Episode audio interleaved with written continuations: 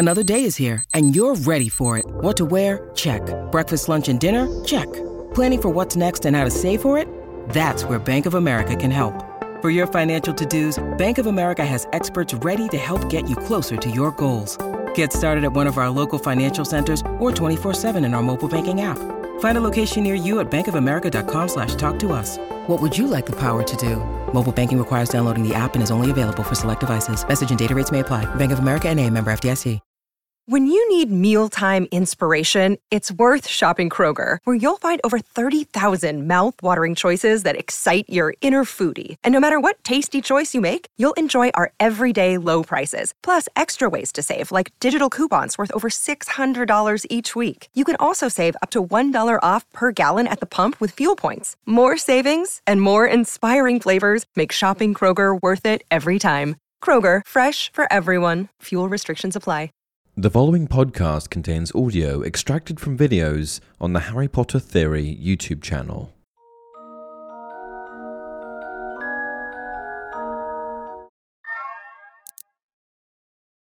Hey everyone, welcome to another installment of Harry Potter Theory.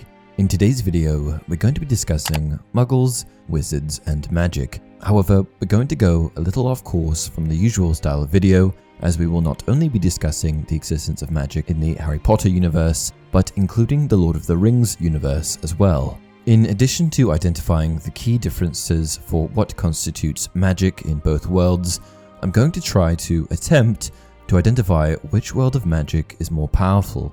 For years, decades, we've known about both of these universes, and we've accepted them both for what they are. But what I want to do today is put them head to head and answer the question once and for all who's more powerful, Harry Potter wizards or Lord of the Rings wizards? The first thing that I want to say is that both Harry Potter and Lord of the Rings are behemoths in media. They've each cultivated some of the biggest followings and have established their own unique, devoted fan bases around both books and films. While they are certainly rivals in the space, they definitely share a mutual audience, and though they are both in the realm of fantasy, they're more than different enough to harmoniously coexist. One thing is for certain, though, and that's the fact that Lord of the Rings has been around for longer, much longer.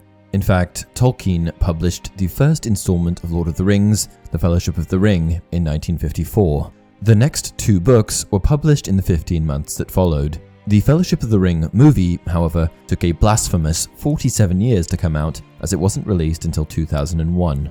Coincidentally, 2001 was also the year that the first Harry Potter film came out, Harry Potter and the Philosopher's Stone, which had only been published in book form four years earlier.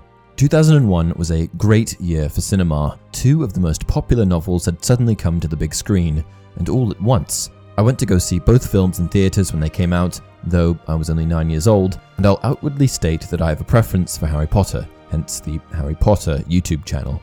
I was enthralled by the different worlds of magic placed before me, each approaching the concept of a fantasy world in their own unique way. The first Harry Potter was quite innocent and childlike, as the characters were still young and the story had yet to develop. However, they certainly nailed the sense of magic that they were going for, as the Hogwarts boat scene brings forth a level of nostalgia unparalleled to this day. The darker tone that the film developed as they progressed fit the story perfectly and eased us into the darker side of magic. Similarly, the first Lord of the Rings graced our screens with what can only be described as a grandiose cinematic experience, giving us a different flavour of magical world. But aside from the different music, scenery, and overall aesthetic, how does magic differ from franchise to franchise? To identify these differences, we need to look at the origins of magic in each franchise. In the Harry Potter universe, witches, wizards are essentially advanced or mutated human beings. They have advanced physiologies, heightened perception, and if trained enough, have ability to control the world's elements to some extent. Basically, witches and wizards are just enhanced humans, which means that their existence, pre magic, is the same as the original ancestors of humans who were thought to have first existed about 6 million years ago. Over millions of years, humans developed and evolved, and so it shouldn't be surprising to anyone that eventually humans started showing supernatural capabilities, the ability to perform magic. Though the origins of wizardkind in Harry Potter are undefined, we do have some information about the first known magical being. The first known wizard across all continents was a wizard by the name of Jajama'nek, who hailed from Egypt as far back as 2600 BC. There is little to no information available on Jajama'nek other than where he was from and the period in which he lived, but I do wonder if wizardkind went back further than that, or if he was truly the first. The origins of magic are still unclear to this day. No one knows whether the inception of wizardkind was born from humans randomly discovering their magical abilities, or if it was created in some form, by way of pact, ritual, or potion. I'm personally of the impression that the discovery of magic was a genetic mutation, or perhaps the next logical step in human evolution. Either way, witches and wizards are humans. This is where things differ from Lord of the Rings in a big way. But before we get into that, let's just wrap up magic in Harry Potter by seeing how J.K. Rowling envisions the concept of magic in the Harry Potter universe. Magic is a supernatural force that changes aspects of the world at fundamental levels. The ability for humans to use magic is a hereditary trait passed down from a person's ancestors, which allows witches and wizards to practice it.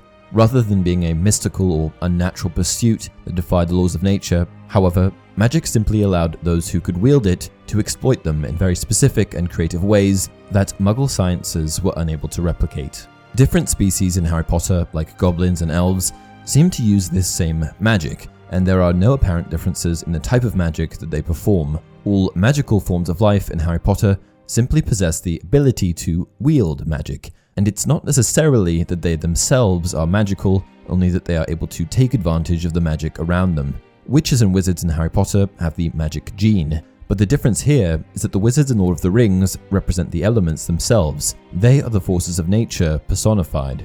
Like Harry Potter, there are many types of magical beings in Lord of the Rings elves, dwarves, ents, and even humans. The difference here, however, is that each of these magical creatures has their own brand and level of magic. Some humans are able to perform basic levels of magic, like Aragorn and his healing, but most of them can't, and those who can must likely learn their abilities from the elves. Elven kind are among the most powerful of the magical beings, and seem to be able to do things like forge magical artifacts, manipulate nature, etc. The witches and wizards of the Harry Potter universe, besides possessing the magical gene, have some other notable physiological benefits that make them advanced humans. These traits include longer lifespans, though not to a significant extent, and a resistance to most common illnesses. Lord of the Rings is on another level altogether here, because believe it or not, the bodies of elves live indefinitely in Middle Earth. They can be killed or so badly injured that their spirits forsake their bodies, but if left alone, they will live forever. The only immortals in the Harry Potter universe are phoenixes, which are destined to undergo the same death birth cycle for their entire existence. Largely superseding all of the aforementioned creatures in both universes, however, are the Wizards of Lord of the Rings, the Maiar. Unlike Harry Potter, the Wizards of the Lord of the Rings series are not humans at all. In fact, they are basically angels created by the god Eru, the One, to be divine beings. There were at least 15, likely more, created by Eru, and at one point, five of the Maiar living in Valinor,